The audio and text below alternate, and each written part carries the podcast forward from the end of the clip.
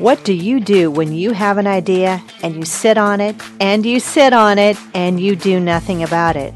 I'll tell you what happens. Absolutely nothing.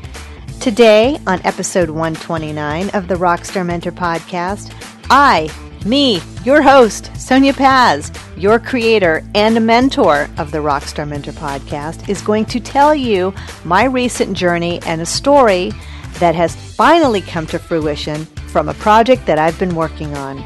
We're going to talk about the best entrepreneur that you can be and how to spice it up, knock it out, make it happen, and work it like never before. So, let's do this. Welcome to the Rockstar Mentor Podcast, the podcast to inspire you and bring you the kickstart you need to crush it in the art industry. We'll bring you creative insights, inspiring interviews, and valuable resources. Art marketing, along with decades of experience to provide you the strategic approach to unleash your creative talents and rock your inner entrepreneur. Now, your creatively energetic host, Sonia Paz. Greetings, friends and listeners. Thank you so much for tuning in to today's podcast. I am thrilled to be able to make some announcements today and to tell you a little bit of what has been going on with the back burners in my creation habitat here at the Sonia Paz studio. Now, over the last close to three years, because we are just on the verge of our three year anniversary of this podcast and 129 episodes to be exact, I have been working on all different kinds of things. I always have projects going on. I'm working on ideas. I work on reality things. I work on, well, gosh, you name it. But as of recently, I've been working on something over the last close to two years and wanted to share that with you and sort of the success factor on how this all kind of came to be. Now, many of you know that uh, I moved from San Jose to the Central Valley in 2015 and it's been a blast. It's been amazing. I love living out here in kind of a rural area, a little more of the country. Certainly not the hustle and bustle from San Jose and all of the traffic. I moved to a small town called Patterson, California, and it is the apricot and almond capital of the world, I do believe. And it's awesome for us to get to major thoroughfares or as far as major stores that you would need to go to Costco or Michael's or Home Depot or Lowe's or anything like that, you have to travel about, hmm, gosh, at least 35 miles or about 45 minutes away. And it's never a dull moment. But the nice thing that I like is that when you're traveling, you're going past all different kinds of orchards, fruit orchards, nut orchards, and you see a lot of cows and dairies. And maybe those of you who listen think, well, where in the heck am I living? I'll tell you where I'm living. I'm living in an area that is completely wholesome. It is amazing and it's really, really inspiring. Not sure if I just burned out on San Jose because the way that it's grown and how it's really just gotten so suffocating. I am a city girl at heart, but I have to say that I love where I live and I love the inspirations, the flavors, and the sense of of everything here in the valley. So with that said, I will share what sort of happened to me and my creativity once we moved here. And this was about three years ago. I think because I wasn't having to be stifled or congested from the rigmarole going on in, in the traffic and all the stuff happening in the Bay Area, I was able to really open up my mind and have a lot better, more clear sense of what I wanted to do and be as an artist and projects that I was working on and people that I was interacting with. And this is about the time that I started the podcast and it was something that I've wanted to do for quite a while, but just didn't have the time or kept getting sidetracked. So, with a little slower pace of life, it was um, it was a lot easier to just stay focused and that, of course, is a good thing. Now, living out here, there is a lot of agriculture and a lot of farm fresh fruits and vegetables. It's really, really, really amazing. And I will say that I cannot believe that I lived 90 minutes away from this type of agricultural and really great small town for all the years that I lived in San Jose. I'd actually never really been on the other side of Mount Hamilton very often, except maybe when we were going to take the Highway 5 down to Southern California to visit friends and do shows and that kind of thing. But with all of the great fruits and vegetables that they have growing here, farm fresh and everything, in the Modesto Ceres, Turlock, um, Merced, Los Banos, all that surrounding areas of the valley, which is just plentiful with and abundant with fruits and vegetables. I noticed that a lot of people were preserving vegetables, whether it was making preserves from fruit or if it was pickling products for storage and for learning how to do canning and preserving foods, farm fresh foods, so that you can have them in the winter. Well, unlike the Midwest, we don't really have crazy, crazy snowstorms out where I live, but it does get cold. But it was something that I really wanted to learn.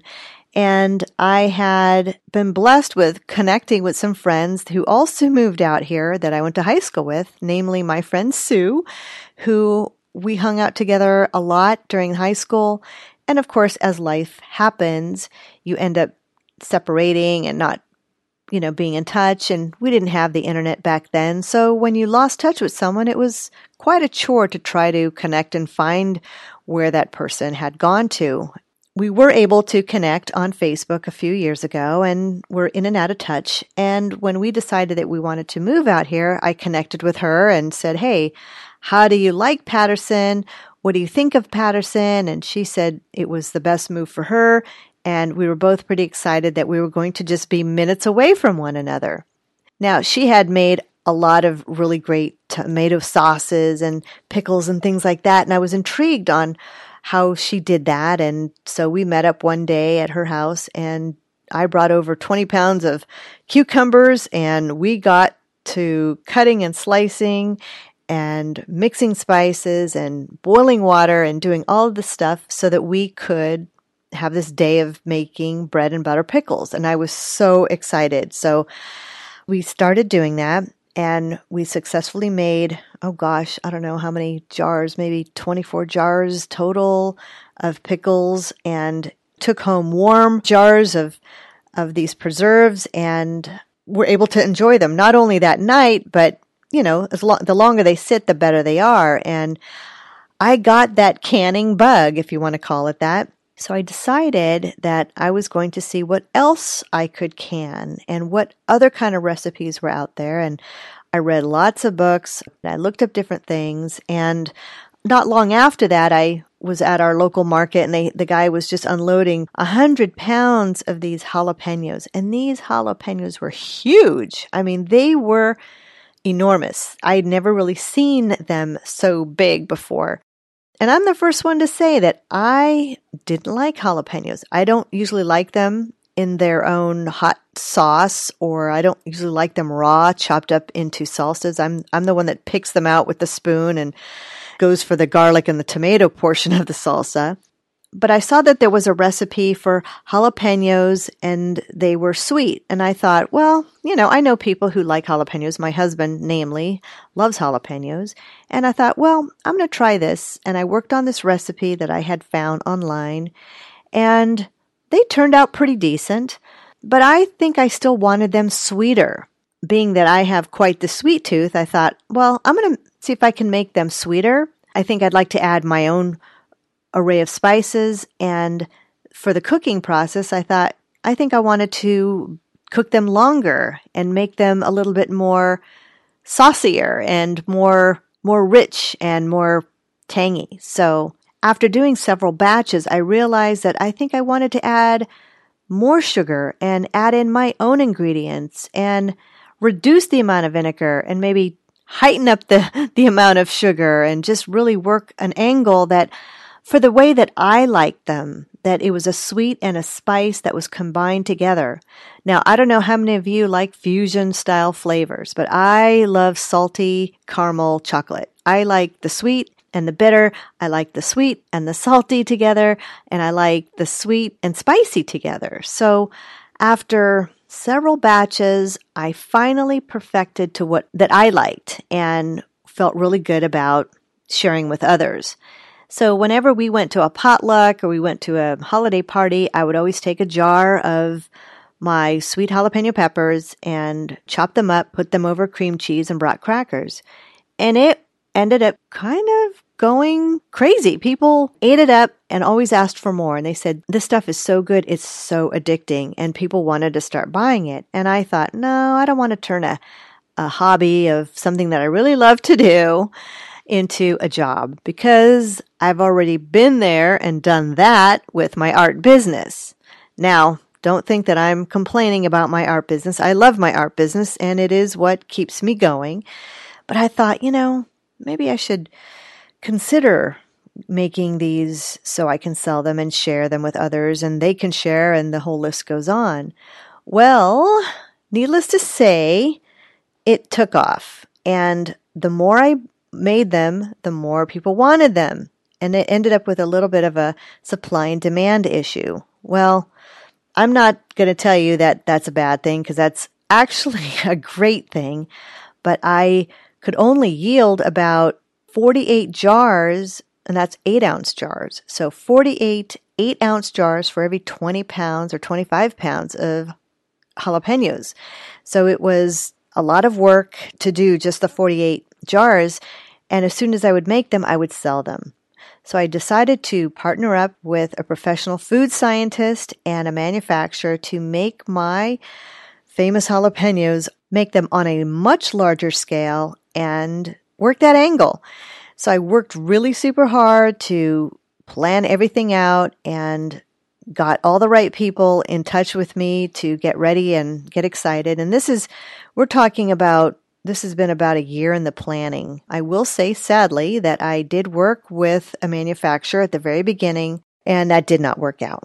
This person had this person decided to go out of business and sadly I was out some money even though we had a contract, I was out money and I was out of the manufacturer. So tough lesson to learn and it can happen to anyone. Even though we had a contract, stuff happens. But did that stop me? No. I basically got myself going, started looking for another manufacturer, another food scientist, and really got moving and worked on this with them. And it was an amazing experience. So I have been now an entrepreneur for several of my businesses, and this is the most latest and greatest craze.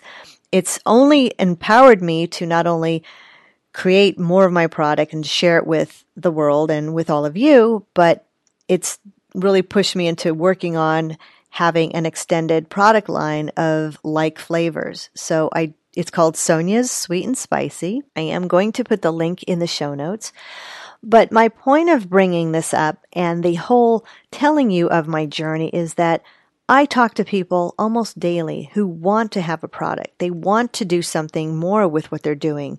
If they're working a, a, corporate gig and they're, they're painting or they're creating on the side or they're building recipes or they're manufacturing a food or a chip or a sauce or a candy, or maybe they make amazing sourdough bread they want to do it more and they want to do the love so that they can share it with folks like yourself and, and me and the rest of everybody. So if you are in the rut of trying to, if you're thinking, oh, I don't want to do it or it's going to take too much work, the answer is yes. It's going to take a lot of work. Nothing is handed to you easy. You have to bust a blister and sweat it out and get out there just like everyone, just like all of the entrepreneurs out there is to make it happen. But if you have the desire and the want and the talent to do it, there should be nothing stopping you and you should persevere. I'm also thrilled to announce that I am going to be having a YouTube channel in addition to my website. And going, there's going to be recipes on there. There's going to be ideas and I want people to share what they make with my jalapenos. Now, some of the serving suggestions are pretty basic and some of them can get pretty dang creative. My top three are my go-to appetizer. I take one of my jars, I take a jar of my sweet pickled candied jalapeno peppers, and I take a little loaf of cream cheese and a couple packages of crackers. I serve them up on a really pretty platter, and that is what I will serve at a if we have an event here at home or if we have a thing where we have a dish to share. That's usually what people are clamoring for and really want me to bring. But I've also managed to find and experiment with other recipes. I have added them to chicken salad, tuna salad, use the juice in margaritas. They are to die for. If you want just a little tiny kick of margaritas with a little bit of kick, or you can add a lot of kick. You can um, muddle up some of the jalapenos in there and you can add that right to your margarita. And it makes up for something so sweet, spicy, and yummy that you will wonder where have these things been all your life? So this is it for today, everyone. I wanted to share my story with you. I wanted to just to let you know that, you know, as busy as I am with design business and the podcast and my art business and just everything else, this was something, a passion project that I thought I could probably just do this and just be fine making it for friends and family and but the supply and demand got to be so crazy that that is what you should listen to. If people want your product and if they want to have a little piece of you, whatever it is, you know, even if you're just an amazing graphic designer, if people want your product, you know, share it with them. If you make a special sauce or if you are making a certain kind of jewelry or if you're painting really beautiful artwork, then share that with the world. What are you, what are you waiting for? The only person that will make that happen is you.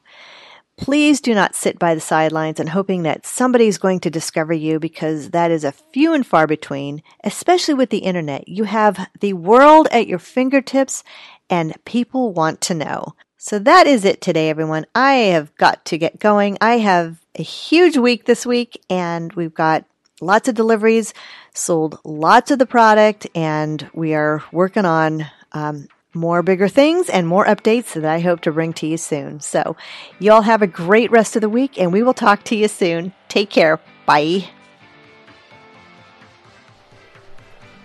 Thank you so much for tuning in to the Rockstar Mentor podcast today. I am Sonia Paz, your host and creator of this podcast, and the purpose of this show is to bring you my experience and expertise on how to run your own creative artistic business. I have been creating art a long time, and through all this time, I have developed my own retail line of products that I have sold through my retail gallery, my website, and through specialty retailers and galleries throughout the U.S. I developed this podcast to help you, the creative entrepreneur and small business person that you are, so you can be confident and successful with your business. There are dozens of helpful episodes with amazing free advice, interviews with savvy business professionals so you can learn and experience from their voices of wisdom as well. Be sure to look for me on facebook.com slash rockstarmentor, twitter.com crushitmentor, and instagram.com rockstarmentor. You can also reach out directly to me at mentor at rockstarmentor.com. And if you're looking to learn how to expand your business, please visit rockstarmentor.com. I have a ton of great resources, and all of the show notes for every episode is in the blog section of the website. If you love the podcast but feel that you need some more one on one coaching, connect with me. You can reach me directly at mentor at rockstarmentor.com. I answer each and every email, and I want to make sure that I can get you on the right track. If you'd like to support the show, you can do that in a couple of ways. You can visit patreon.com slash rockstarmentor and donate as little as $1 a month. It just helps with some of the logistics on getting this podcast out to you for free. And if you really like the show and want to give us some serious podcast love, you can make a one-time donation by visiting paypal.me slash Sonia Paz. Be sure to subscribe and tune in each week to the Rockstar Mentor podcast by visiting our website. You can listen to the podcast on iTunes, Google Play, Stitcher Radio, TuneIn, or however you listen to your podcast. You can even listen to our podcast direct from our website. If you like the podcast and get value from it, please give us a five star review on iTunes. This also helps us gain more traction and lets other creative folks and entrepreneurs like yourself discover the Rockstar Mentor. Plus, it's always super cool to give great reviews. Thanks again for listening, everyone, and we look forward to talking to you later.